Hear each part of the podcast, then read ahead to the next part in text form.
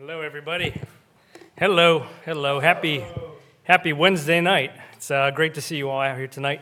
Uh, thanks for coming out. Um, Pastor Phil is down near Shenandoah, Virginia, if you know where Shenandoah is. Uh, it's actually where my grandma grew up, so I, I, I've never really been there, but I, I've, I've heard stories about the area. And um, he went down there to do a uh, an H V A C uh, job for the church. And, of course, the pastor said, oh, by the way, while you're here, do you want to preach? And come on, Pastor Phil can't say no, so he's preaching tonight. I believe it's uh, Freedom Baptist Church, I believe is the name of it. But uh, grab your Bibles. We're going to be into a message tonight. Um, we're going to start off in the Gospel of Matthew. Uh, we'll be a couple of places, all in the book of Matthew tonight. And uh, I'm honored that this church allows me to come up here and preach. You know, Brother Tom says, hey, we like your messages. Well, listen. These aren't my messages. These are God's messages. Um, anytime pastor asks me to preach, the first thing I do is I, I pray to God. I say, hey, use me to deliver your words, your message. I don't want it to be my words or my message. I want it to be your message, Lord, whatever we need to hear. And faithfully, God answers that prayer. Um, every time I've been asked to preach, God will give me a message, usually the same week. Uh, and this week is no exception. So what I want to do tonight is I want to preach a message called, What Would We Do? What would we do? And uh, you might know where I'm going with this, but if you don't, let me ask you a question. Uh, or maybe let's do a show of hands. If you've ever heard of the letters W W J D, Shalisha laughed. She laughed. We all know what that means, right? What would Jesus do? Okay. Now listen, if you don't know what it means, back in the, I suppose it was the, the mid nineties, the early two thousands, there was this movement with these bright colored bracelets. It was like rubber bracelets. They'd be green, red, yellow, whatever color, blue. And they just had four letters on them, W W J D. And I think the whole idea was, it stood for what would Jesus do? You were supposed to, when you found yourself in one of life's crazy situations, you're supposed to stop, look at your bracelet, and say, oh yeah, wait a minute, what would Jesus do? And consider what Christ would do, and then that should influence how you act. Now, a funny thing is, if you ask Christians these days, Baptists, any denomination, ask them if these if those bracelets were a good idea. You wouldn't believe the controversy associated with those bracelets. I mean, I, I think it's a simple message and a good one, yeah. but uh, if you look online, like W W J D, you'll find a lot of people that are like, that's not biblical, it's not sound doctrine, it's not this, it's not that, and listen, we're not going to argue about that tonight. I'm not taking a side. I don't know if they are or if they aren't. Anything that gets your mind on Christ is probably a good thing, but all I know is, well, someone made a lot of money selling those bracelets, right? Uh, so, what we're going to talk about tonight is what would we do? Because it's easy to find ourselves in a situation and ask, what would Jesus do? Now, we have the Bible. We have the Gospels. We can read the records and the accounts of what Christ did. We know what Jesus would do. But the question tonight is not that. The question is, what would we do? And what I want to do, as we go through the Gospel of Matthew and look at some situations, I want us to look at situations that Jesus Christ was in. And I want to say, if that was us in that position, what would we have done? What would we have done? And what, you might say, Brother Rob, why, why are we even talking about this? Listen, it's good for ourselves to examine ourselves through Scripture. In other words, if I compare myself to Christ, I know I'm going to fall way short every time. I know we're going to fall short. We, we can't live up to Jesus Christ. But as I kind of studied this this week, I realized just how every single thing that Jesus did, not even just the miracles, every single thing that Jesus did was maybe so far different than what we would want to do in those situations. And it's really eye-opening to me because we need to understand that we can't hope to be at Christ's level. We can't hope to be just like him. But over time, God promises that he will make us, as saved, born-again believers, he will make us to be more like Jesus Christ in time. And so I hope this message is encouraging to you by the time we get to the end of it, that you will see that even though Jesus Christ set the bar as high as one could possibly set the bar, if we're making progress toward that bar, even if it's little baby steps, that's a great thing. So turn with me uh, in your Bibles to the book of Matthew, chapter four, uh, the Gospel of Matthew, chapter four. And I want to examine some situations tonight that Jesus Christ was in. And with each of these situations, there's three of them, we're going to consider, what would I have done, or what would we have done if we were in that position? Would we have acted differently? And the answer I can best come up with is yes, we would have.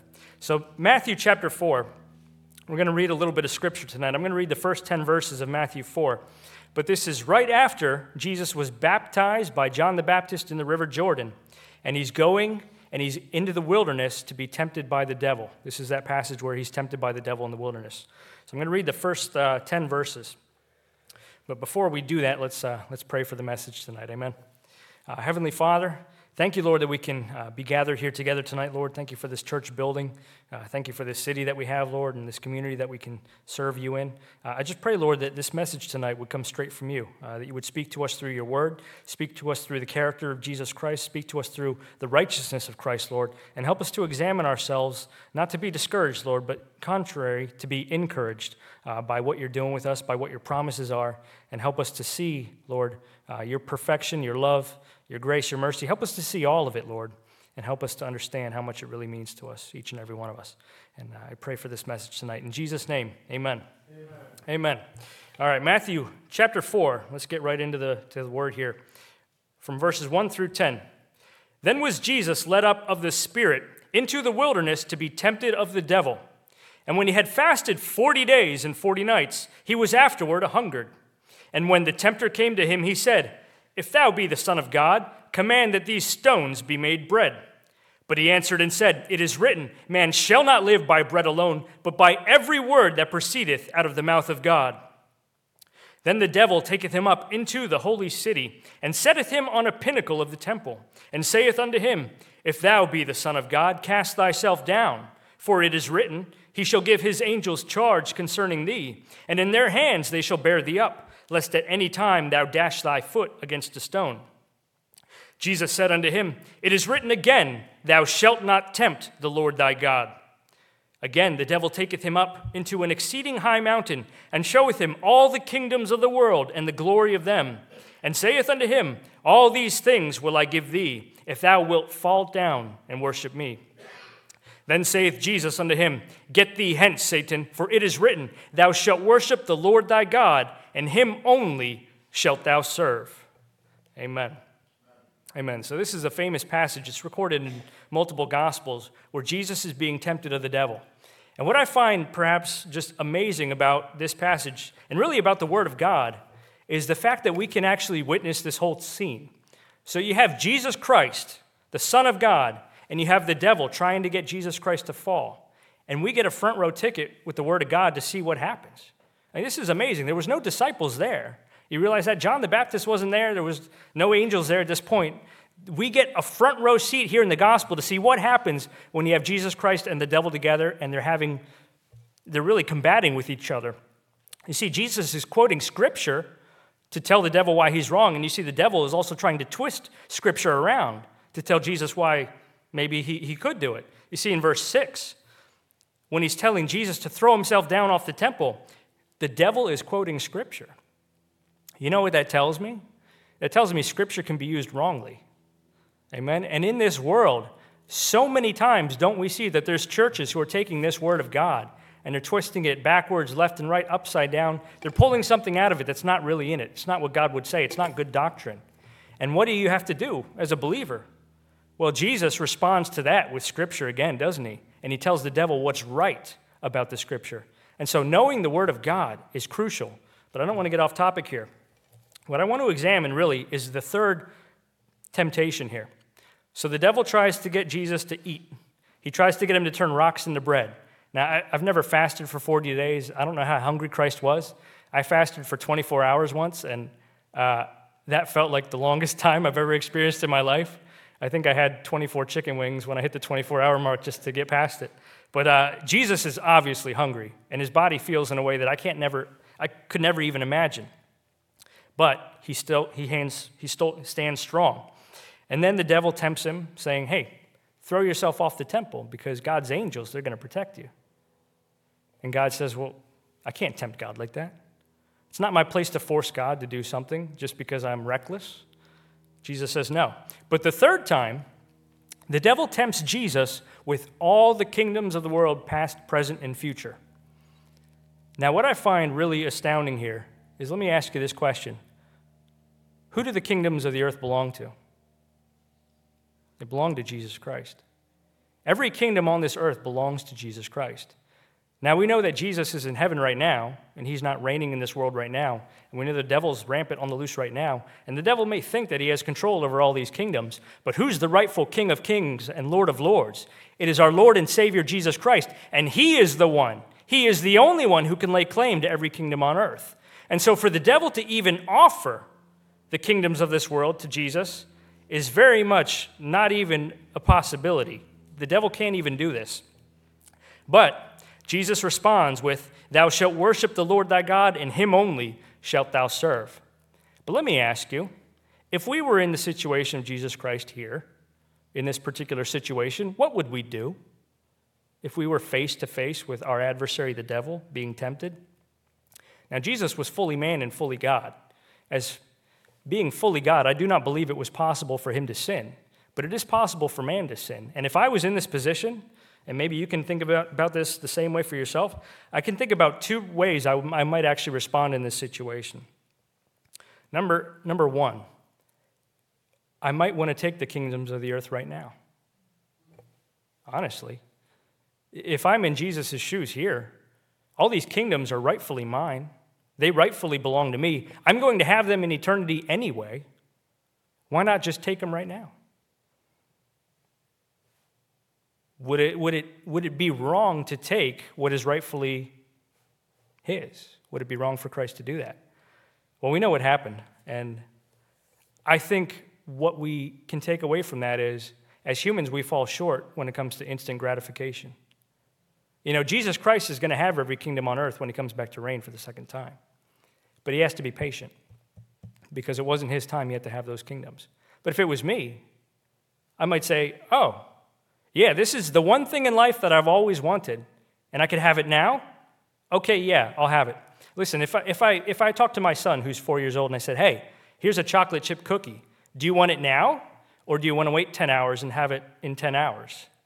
Listen, he's I don't have to ask him the question. He's, his eyes are going to get as big as his head. He's going to say, give me the cookie. I want that cookie right now. And that's our human nature. That's our human flesh. We want things right away. But you see, Christ, he was patient here. Even though the, de- the devil was trying to tempt him with something that was rightfully already his, he still stood his ground. But number two, you know how I think we might act or respond in this situation if we were in the shoes of Jesus Christ? I get pretty sick of the devil already, and I don't have to go through what Jesus went through in the wilderness, being argued, arguing with the devil for forty days and forty nights, but maybe, just maybe, Jesus could have said, you know what? I'm done with you, devil. I'm going to take you out right now. I'm going to smite you down. You're not going to bother anyone. You're not going to bother any people. You're not going to bother anybody ever again because I'm just going to knock you out and take you out right now. And if it was me, I don't know if you've ever been like itching to be in a fight. Uh, ever since I quit cigarettes, I, I, I've been better. I remember there was a time where uh, I, you know, you just have like a chip on this shoulder, a chip on this shoulder, like Pringles cans, and you're just like, I just need to fight somebody. And there's something about us that craves um, strife and combat. I don't know why. I don't know why. I mean, but all you have to do is look at what humanity does. Humanity fights in wars. Do animals fight in wars? Not like we do. You know, something about us craves that conflict. And Jesus Christ could have just smacked the devil down and made him just shut up and stop talking. But he was patient. I don't think I would have had that patience. I think I would have done something about it. I would have been like, I'm tired of you tempting me in this way. I'm just going to squelch you and take you out right now. But it reminds me of something. I'm going to give a little illustration here or a little imagery. Um, and I don't want to go too far into this because it's not really uh, part of the message, but I can't help myself. Has anyone ever seen Lord of the Rings? Amen. Or read the books, Lord of the Rings? Okay, well, there's a creature in that in that movie or in those books, uh, called Gollum. And uh, the reason I bring up Gollum from Lord of the Rings is the author, J R R Tolkien, who wrote Lord of the Rings, um, wrote them about ninety years ago. As uh, he fought in World War One, and he saw a lot of horrible things. And I believe he was a saved person. I believe he was a Christian. But he put some of the Christian themes and imagery into Lord of the Rings. Well, there's a character in Lord of the Rings called Gollum, and it's a character you're not meant to like. He's really annoying. He's really persistent. He never leaves our heroes alone. He's only after one thing. He's he's just awful in every single way. And when I look at Gollum, I kind of think about the devil. Because it's just this this this persona of someone that's nagging you and bothering you and always after you, and yet you really just can't do anything about it. It just kind of is what it is. You just have to kind of live with it.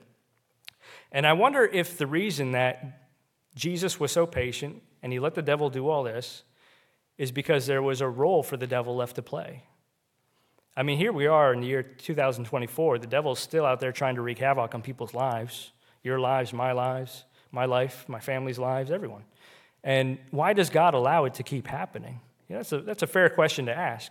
I don't really have the answer for you, but I do know that the devil is going to get his judgment when the time comes. Amen? The devil will absolutely be judged for everything that he's done, and it's inevitable. Nothing that anyone does, nothing that even the devil does will ever change that. And in the end of Lord of the Rings, Gollum finds himself, as he's searching after the thing he's trying to get so badly, he ends up falling headfirst into a burning river of fire. Now, that's that's a coincidence or it's not. What's going to happen to the devil one day? He's going to be cast into a burning lake of fire. That's what the Bible says. That's his fate. It was made for the devil and his angels, the lake of fire. And I think it's important for us to know, and it's important for us to realize that just because we don't have all the answers, we may not know why the devil's out there in the world doing all these things, God has his purposes. Whether or not we understand God's purposes, God has his purposes. And whether or not we know and understand exactly what God's doing, God knows what he's doing. And that needs to be enough for us. We may not always have all the answers. I can't tell you why some of us go through hardships and some of us don't, or why we go through hardships at different times, why some of us are blessed with certain things and others, others of us seem like no matter what, we're never going to be blessed. You listen, I mean, even people in the church go through tragedies, right? It happens. Why does God let it happen? God has his purposes. We need to learn that we yield to God always and let him run his course. Because if we're trusting in God, you know who we're not trusting in? We're not trusting in ourselves. We should always trust in God instead of trusting in ourselves. But one more thing about Gollum. Gollum is after the one ring in Lord of the Rings. He's after the ring of power. He's after this ring that can give you immortality, basically. And the degree to which he's crazy about that ring is uh, enough to make lots of jokes and this and that. But I, I saw somewhere, this um, I don't know if it was a young woman or not, posted online. She says, hey, if you're trying to find the right man for you, find someone who loves you like Gollum loves the precious. And I said, well, wait a minute, that, that's a pretty high bar because it, there's absolutely nothing that Gollum loves more than the precious. I, I don't even know what it would mean like to love someone like that, to be that desirous of someone. And it, it may sound funny, but, you know, really, the only person I can think of that loves us like that is God. Do you realize, like, do you ever stop and think about how crazy he is? How crazy God is about you as a human being, how in love God is with you. I'm not saying we deserve it. We may feel guilty that he loves us, but God loves us enough that he gave up everything, gave up perfection and humanity to come down here and live a life where he knew he was going to be tortured to death. And he did it just for us. He did it because he knew that if he did it, there would be a possibility that we could spend eternity with him together in heaven. And that's what he wants. He gave up everything to try to get us. That's how much God loves each and every single one of us. Amen? And so don't go looking for Gollum. If you want to find someone who loves you and someone who could never, could not possibly love you anymore, it's God. It's God. I see plenty of people out there in life, plenty of people who look lost. They don't look like they have hope.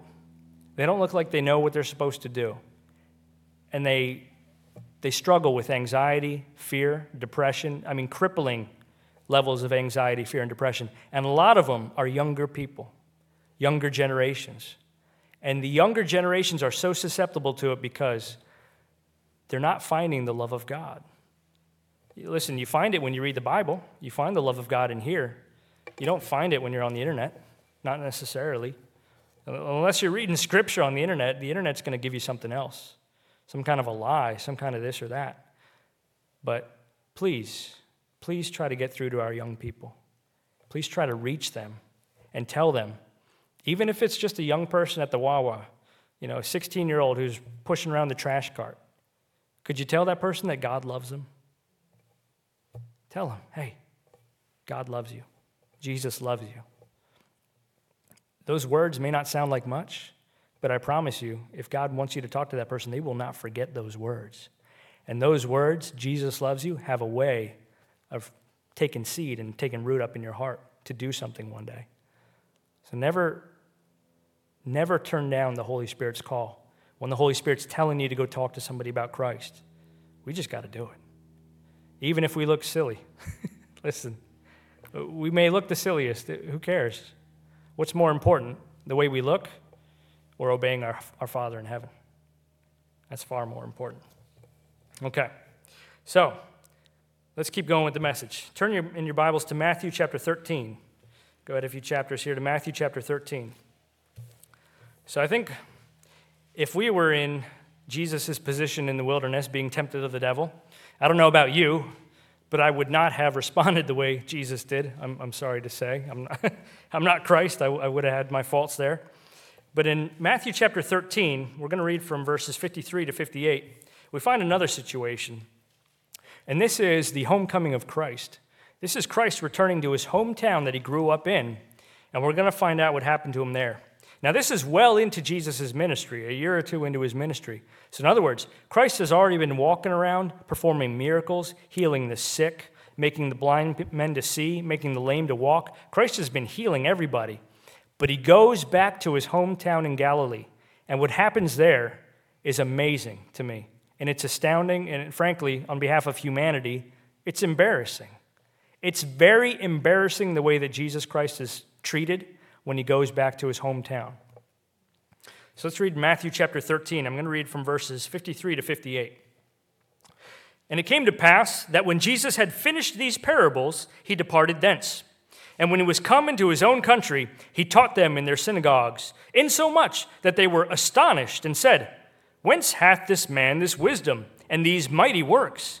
Is not this the carpenter's son? Is not his mother called Mary? And his brethren James and Joseph and Simon and Judas? And his sisters, are they not all with us? Whence then hath this man all these things? And they were offended in him. But Jesus said unto them, A prophet is not without honor, save in his own country and in his own house. And he did not many mighty works there because of their unbelief. So Jesus goes to his hometown. He should be heralded as a hero, the Messiah coming home, the one we've heard about, healing the sick, raising the dead, curing ailments that had never been cured before, making the blind to see. He comes back to his hometown, and they're offended at him. They don't want to believe he is who he says he is. They don't want to believe he is who everybody else says he is. And you see that it says there in verse fifty-eight, he did not there many works because of their unbelief. Now we need to talk about the works of Christ real quick because it's, it's really critical that we understand this. When Christ performs miracles in the Gospels, there's one ingredient that he almost always requires of the recipient. Do you know what that is? Belief, faith, faith. Listen, if you study all the miracles of Christ, you'll find that over and over and over again, Christ healed the people who had faith that he could do it. In other words, without faith, Christ might have just kept walking. I don't know. They had to believe that he was the Son of God. They had to believe that he had the power to do what he said he was going to do. Remember the centurion when he said, Go thy way, thy faith hath made thee whole? Listen, faith is serious. And what Jesus found when he went to his hometown, he found was a lack of faith. He found people that didn't believe. Now, maybe it's because they knew him growing up. And they said, oh, it's this Mary's son, the, the carpenter's son. It, it can't be the Messiah. He's just, we knew him as a boy. Listen, you can come up with any way you want to rationalize why Jesus Christ is not the Son of God. If you want to rationalize why he's not the Savior, listen, there's billions of people who do it every day. But you're going to come to a conclusion one day, and that is if you search everywhere else out there in the universe to find something that's going to give you the hope and peace and salvation of Jesus Christ, you're going to come up empty-handed. Because Jesus Christ is the way, the truth, and the life. No man cometh to the Father but by him. That means that there is no other way. The only way to get to heaven is by faith in the perfect work of Jesus Christ. And so when Jesus was ministering, he was looking for faith, and he was healing people that had faith. But in his own country, in his own hometown, he did not find it. And what did he do? Well, we see what he did. He said, okay, I'll just go to the next town. He didn't do many works there because of their unbelief. He just stopped and said that, well, that's it. If you don't believe that I am the Son of God and that I can heal you, I'm wasting my time here. And he went to find people who did have faith. And I just got to say, if, if this was us in this situation, that's the theme of this message, is wondering, how would we respond as humans to this situation? I think we would respond differently in this situation than Jesus did. Because Jesus understood that faith was critical to miracles, and he went somewhere else to find it. You know what we would have done? Listen, funny things happen around the holidays. I've seen this. When uh, Thanksgiving starts rolling around, when Christmas starts rolling around, when you realize you're about to see your family again or your, your friends that you haven't seen in a year, two years, three years, people start acting funny. Listen, I used to work at a car dealership. People would buy cars before Thanksgiving. Why? Why? Oh, I want to roll up to Thanksgiving in a brand new car. What? Why? Oh, I want to impress my family. Why? I don't know. I just, I need to do it. It's like, it's this human drive. I needed to impress all the people. Like, I remember in grade school and in middle school and in high school, you could tell the people that worked all summer trying to get somewhere, establish themselves, change their look, whatever, so that they could come back from summer break and be like, whoa, look at them. You know, like, we have an, a desire to impress people. And we have an innate desire to impress those around us. And so it's not just new cars. It could be new hairstyles, new clothes, new this, new that. But I think if we were challenged with, with what Christ faced here when he went home, I think we would have been like, you know what? I'm going to show you more miracles than you've ever seen in your life. I'm going to heal everybody in this town. I'm not going to stop. I'm going to turn everything upside down, bring over all the cuts, the scrapes, the broken bones, all the possessed. That's, we're just we're going to heal everybody. I'm going to prove to you all that I am who I say I am. Jesus didn't do that. I think I would have been tempted to do that, because I would have taken it personally, you know, and that's just my human nature, is wanting, wanting to show other people. It's really pride when you think about it, isn't it? It's pride in wanting to show people how highly esteemed you are in your own mind. And if, if I was in Christ's shoes, I mean, how much more proud could I be, you know? But I thank God that I'm not, I didn't have to deal with these situations, because if it was me, I, I would have failed horribly. I would have failed horribly. But Jesus, enduring this, we may not even think of this chapter as temptation. I guarantee you he felt tempted. Because it's not like Jesus Christ was born in some far-off country and came to Israel. He did grow up here. He did see these people. And he had to deal with the people that loved him most as a young person being offended and disgusted by him. I mean, how much hurt and ridicule did he have to endure? He's not even at the cross yet. And he's being shamed by his own hometown. It hurts. The pain that Christ felt all throughout his ministry is real pain. And it's pain that we can't really ever understand. But thank God, thank God that Jesus stood his ground and did the right thing every single time. Because when I read the scriptures, I see time after time after time where any single one of us in his shoes would have made the wrong decision, and it all would have stopped. But Jesus, all he does is make right decisions. He proves why he's God when you read the scriptures. It's obvious, because no human being could ever pull this off. Only one, the Son of God. All right, we're going to look at one more situation here. Go to Matthew chapter twenty-six. Matthew chapter twenty-six. Keep things moving.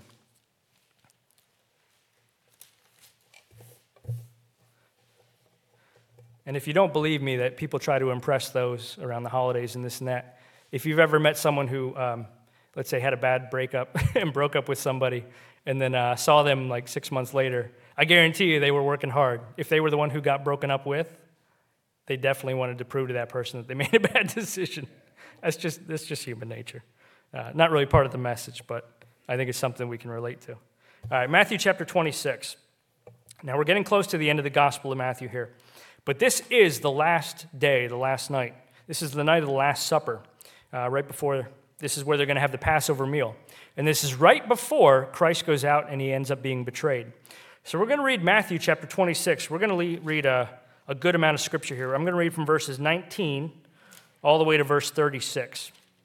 And I want to read about um, Christ's final night with his disciples and what happened. Matthew chapter twenty-six, starting in verse nineteen. And the disciples did as Jesus had appointed them, and they made ready the Passover. Now when the even was come, he sat down with the twelve. And as they did eat, he said, Verily I say unto you, that one of you shall betray me. And they were exceeding sorrowful, and began every one of them to say unto him, Lord, is it I? And he answered and said, He that dippeth his hand with me in the dish, the same shall betray me. The Son of Man goeth as it is written of him. But woe unto that man by whom the Son of Man is betrayed. It had been good for that man if he had not been born. Then Judas, which betrayed him, answered and said, Master, is it I? He said unto him, Thou hast said. And as they were eating, Jesus took bread, and blessed it, and brake it, and gave it to the disciples, and said, Take, eat, this is my body. And he took the cup and gave thanks, and gave it to them, saying, Drink ye all of it. For this is my blood of the New Testament, which is shed for many for the remission of sins. But I say unto you, I will not drink henceforth of this fruit of the vine until that day when I drink it new with you in my Father's kingdom. And when they had sung a hymn, they went out into the Mount of Olives. Then saith Jesus unto them, All ye shall be offended because of me this night. For it is written, I will smite the shepherd, and the sheep of the flock shall be scattered abroad. But after I am risen again, I will go before you into Galilee. Peter answered and said unto him, Though all men shall be offended because of thee, yet will I never be offended. Jesus said unto him, Verily I say unto thee, that this night before the cock crow thou shalt deny me thrice. Peter said unto him, Though I should die with thee, yet will I not deny thee. Likewise also said all the disciples. Then cometh Jesus with them unto a place called Gethsemane, and saith unto the disciples, Sit ye here while I go and pray yonder. Amen. So this is the final night. This is hours before Christ is betrayed. And he sits down to dinner with his disciples at the Passover. And this scene, I just, have you ever been in a, let's say, a tableside dinner, and all of a sudden the conversation got way too serious for, for the room or way too serious for the crowd, and you're like, all I want to do is jump out of my skin and just be a million miles from here. I don't want to be anywhere near what's going on at this table. I think this was that kind of moment, this kind of tension, because Christ says, clearly says, one of you this night is going to betray me. And they start looking at each other like, who? Is, is it me? Is it? They're scared. They're confused. They don't know. And Judas says, Is it me? And Christ says, Thou hast said. Christ knows he's going to be betrayed. Point two, Christ knows who's going to betray him. Christ already knows it's Judas. And even after he points that out to all of his disciples in front of all of them, you know what happens? Things just carry on. Christ continues to go on with dinner. He continues to serve. In the Gospel of John, he washes their feet. He's washing the feet of Judas. He's washing the feet of the man who's hours away from betraying him and ending up with him getting killed. Christ doesn't skip a beat. He doesn't sh- sing a different tune. He doesn't change anything. He continues to do what he set out to do. Why? He's obeying the will of God the Father. Jesus Christ's only interest is in obeying the will of God the Father. And in this moment, I just I got to ask, what would we have done at that dinner table if we were in Christ's shoes? And it's hard for me to really think about, to imagine. I, I can kind of picture it in my head, but you know what I would have done? And I, I would like to think, oh, I wouldn't do this, but I, I think the answer is, yeah, I would. Christ had twelve disciples there. One of them was a bad guy who was going to betray him. eleven of them would have followed him almost anywhere, right? I mean, we know that they get scattered around when he gets crucified, but they had faith. They knew who he was. They were saved people. Christ could have... Uh, He could have just pointed out who Judas was front and center and said, There, it's you, it's him. And with a nudge, nudge, wink, wink, I think Christ could have been hands off and he could have let the disciples handle it. I mean, I, this is not like a mafia moment, but listen, like, where do, where do you think human nature comes from? Like, people in the mafia, okay, they're, they're mafia people, but they're still just people, right? We love people, we hate people, we have all kinds of emotions. The disciples, if they had known what was going to happen to Christ, do you think they would have acted? Do you think they would have tried to stop it? Do you think they would have gladly taken a run at Judas to try and do something to change the course of this thing? I think so. And if Christ had done any number of things to give them this signal, he could have made it happen. I mean, he, he, he would have, he wouldn't have had to lay a finger on Judas. He had eleven guys there. And if it was me, I think I would have fallen here. I think I would have fallen here too, because I think I would have led my disciples into a situation where now they're attacking the betrayer. And again, does the gospel work if Jesus Christ does anything differently here? No, it really doesn't. The gospel works because Christ did it exactly the way God the Father wanted him to do it. Every single step of every single day, every decision that Jesus Christ made was the right decision. He didn't have to think about it. And it didn't bother him. He just did it. I mean, this, this is amazing, the degree of decision-making of Jesus Christ. And it's, it's amazing to see how we could never, ever, ever put together a run like this. Listen, I, I, I could probably be good for like fifteen minutes. Amen? I can't be good like Jesus for three years, for thirty years, for eternity. I, I can't do it. This is why I need a Savior. This is why my faith is in Jesus Christ. I know I can't do it, but I know that he did it. So let's let's call it a response number one at the dinner table. What would we have done? I, I think we would have fouled it up. But let's talk about a little bit further. So in verse thirty-six of this chapter, Jesus says to his disciples in the Garden of Gethsemane, he says, "Sit here yonder. Keep watch. I'm going to go pray." You realize what, what, God, what Jesus is doing here? He's going to go pray. He's minutes, maybe a half an hour, forty-five minutes away from being betrayed. He's about to be captured and put on trial for crimes he's never committed. And he goes off to just go pray. It's not like he doesn't know what's going to happen. He, he knows. Jesus knows. He knows what he's walking into. He knows the trap that's being laid for him. And he goes to pray. He goes to commune with God the Father. What would I have done? I'm thankful that God leaves our futures a little bit up in the air. In other words, we, we aren't born knowing how long we have to live, right? You know, if I knew that tomorrow was the day I was going to pass away, if I somehow knew that, would it influence the way that I acted today? Yeah, one hundred percent. Now listen, I have a wife and kids, so I'd be constrained by that. But if I didn't have a wife and kids, what would I do today if I knew that tomorrow was the day I was going to die? Uh, I would probably go drain my bank account. I would probably go max out my credit cards. I would probably go do whatever I wanted to do. I'd be like, listen, I got one, one day left, this one chance left. I'm just going to go live it up. I'm just going to go do whatever. All the things that I always wanted to do, I'm going to go do. Because why not? What does it matter? There's no consequences because tomorrow I'm dead. And this is the situation that Jesus is in. Because he knows. He knows what, what awaits him. He knows what he's about to face.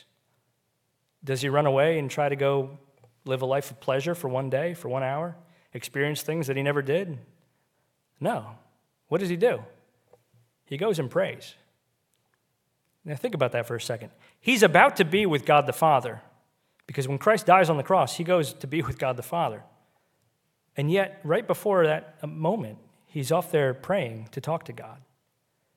He considers that that's the most important thing he has to do at that moment. And I wonder for all of us, you know, if it was our last day on earth and we knew it, would we spend hours of that day in prayer? That might be the last thing we think about. But you see, that, that mindset, that mentality shows how different is the mind of Christ than the mind of us. And again, it's not meant to be a discouragement. I'm going to come to a conclusion here that I hope is going to wrap this thing all together, but here's another moment that if it was Christ, if I was in the position, I can't say that I would have been praying. And furthermore, you know, we're not going to read it, but you know, when, when, the, when Judas comes and betrays Christ with a kiss, He brings all those armed men with him. One man stands up for Christ, and it's Peter. And he goes and he slices off the ear of one of the, the high priest's servants. In that moment, would I have told Peter, stop, don't do that? Or would I have said, yeah, let's go. This, this is the most, you know what? I'm just going to have a little fun, God. I'm just going to go fight these people, and, and we'll take care of it later. I mean, I, the, the, for for Jesus Christ to be fully human and struggle with all of these emotions, you know, as a man, you know what it feels like to be enraged? Uh, it's not just driving. Sometimes you get enraged at the grocery store waiting in line. I mean, someone someone's taken fifty hours to check out, then they've got sixty-five coupons. Like, what are you doing? I got to go. You know, like, there's things that will just set us off. Did Jesus Christ ever get angry? I can only really think of the one time he got angry. It was in the temple, wasn't it? It was in the temple when they were making a desecration of the house of God. And he flipped over the tables and he said, get out of here. My Father's house is not a house of merchandise. It's a house of prayer. He was willing to fight to defend prayer and to defend the sanctity of the temple. I mean, that shows you what made Jesus angry. It's not what makes us angry, you know? All right, so what's our conclusion here? We know the conclusion of the gospel. We know what happens. I would love to keep going and just go through it, but that's a message for another time. But what are we supposed to do? As we study God's word here and we think about what would we do if we were in Jesus' shoes, I think we find that we would have a lot of struggles and troubles. We wouldn't be able to do what God needed him to do. Turn to First Corinthians chapter six. First Corinthians chapter six, right after the book of Romans. Romans is right after Acts. First Corinthians chapter six. I got one verse that I want to use as a conclusion here. First Corinthians chapter six, verse eleven.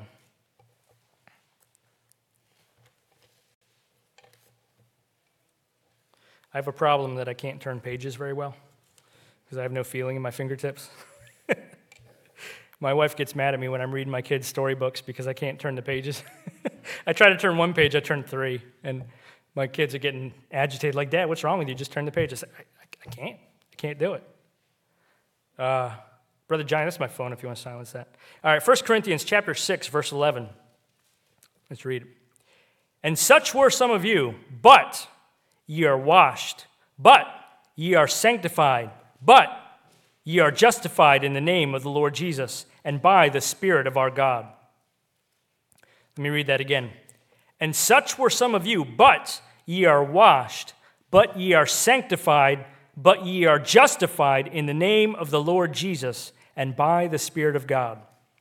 You know what my favorite S word is? Someone shout it out. My favorite word that starts with the letter S. Salvation. Amen. Salvation. First thing we all need, salvation. Because until we're born again, we don't have life. Until we're born again of the Spirit of God, we are on our way to hell. Until we accept Jesus Christ as our Lord and Savior, we cannot go to heaven. So there has to be a moment at some point in your life where you accept Christ, you accept his salvation, you ask him to forgive you of your sins, you repent for the wrong things that you've done, you put your faith in Jesus Christ that he can and will save you, and you ask him to do it, and he saves you. That is salvation. That is when you get born again of the Spirit of God. You become a child of God. God writes your name in the Lamb's Book of Life, and the angels in heaven celebrate that moment. But in this verse, we find my second favorite S word. Someone yell it out. Amen. Sanctification. Now, sanctification, you may not be as familiar with the word as salvation, but sanctification is the step two. So being born again, being saved, salvation is step one. Well, sanctification is step two. But you know what's beautiful about sanctification? God does it. Salvation we get because we accept what Christ did for us, but we have to come to him and ask. You know, it's it's like the difficulty of saying you're sorry, right?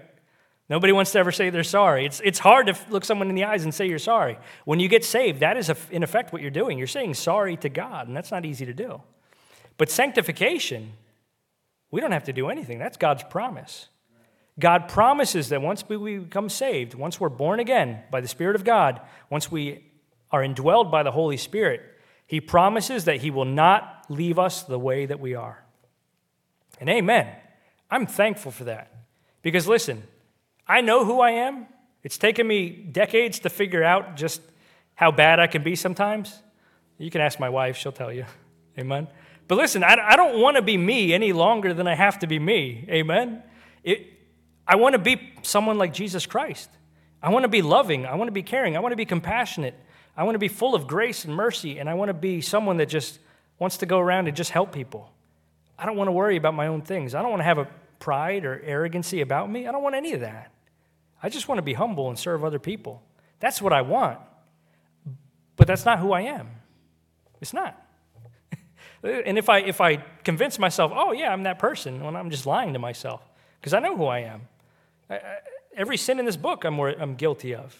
Pride, arrogance, um, you know, lust, uh, greed, whatever you want to call it. Like, I, I fall short, and I do. But that's not where God's going to leave me. Because when God saves me, he agrees to do something that I could never do. Jesus Christ says, through sanctification, hey, you are the way you are right now. I'm not going to leave you there. You came to me for salvation. Amen. Now I'm going to help you get to where I'm at. He's not going to leave you there. Little by little, Jesus Christ, God, and the Holy Spirit, the Trinity, through sanctification, little by little is going to make you more and more of the character of God. It's not overnight. It's not flipping a switch. But look at people who have been saved for two weeks versus people who have been saved for two decades. Is there a difference? Yeah. Just like a little baby, right? A little does a little baby act right from day one? No. They need a lot of help, don't they? Listen, born-again Christians need a lot of help. But they get help by the church. They get help by the Holy Spirit. They get help by reading their Bible. They get help by prayer. God promises to do a perfect work, and God promises that he will not stop until it is finished. That's the best news we could ever hope for. I'm not going to walk into heaven the same sinful person that I am right now. I'll be more like Christ. I don't know how much more. I hope as much as he'll let me. But all of us, when we get to heaven, we will be more like him than we are today. And that is the process of sanctification. It gets better over time. Now, young people, there's some things that uh, actually do get better over time. You may not believe that, but I'll give you, I'll give you one illustration. Brother Paul, you might appreciate this. Uh, raise your hand if you have a cast iron skillet.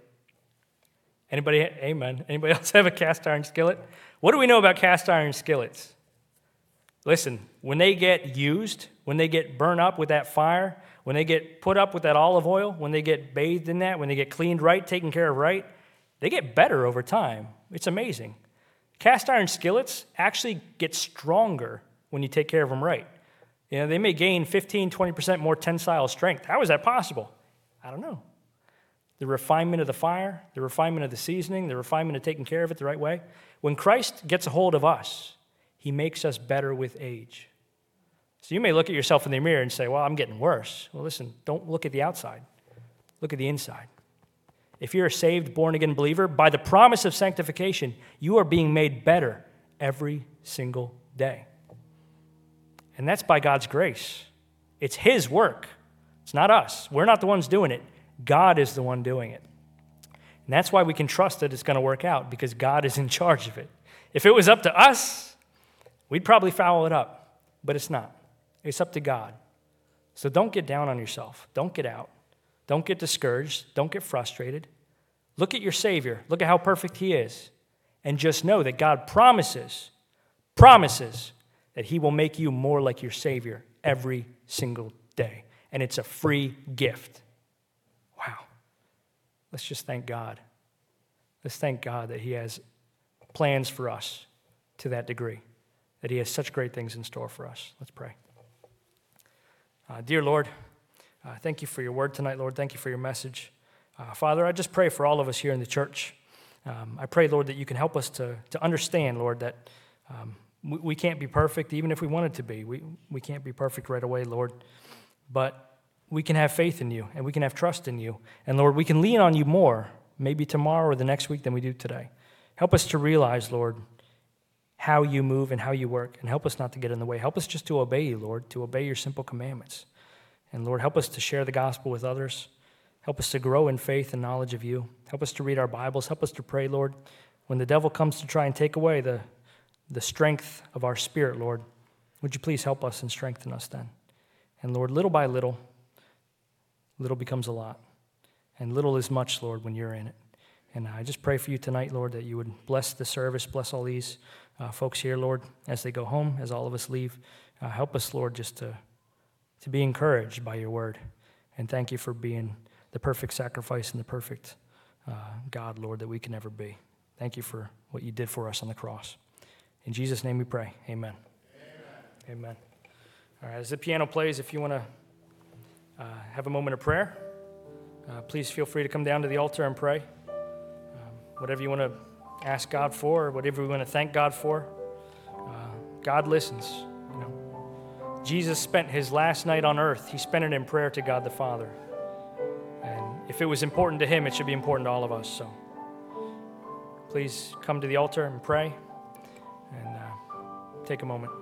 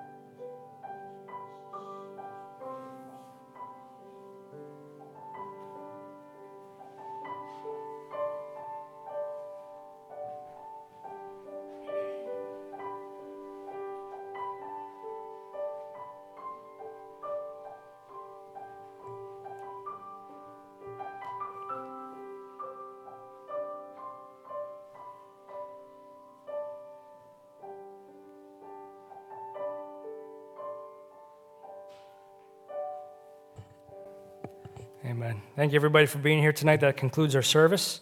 I uh, hope you have a great rest of your week. Hope you're refreshed and recharged, and uh, don't leave home without your Bible. It's the best advice I could give you.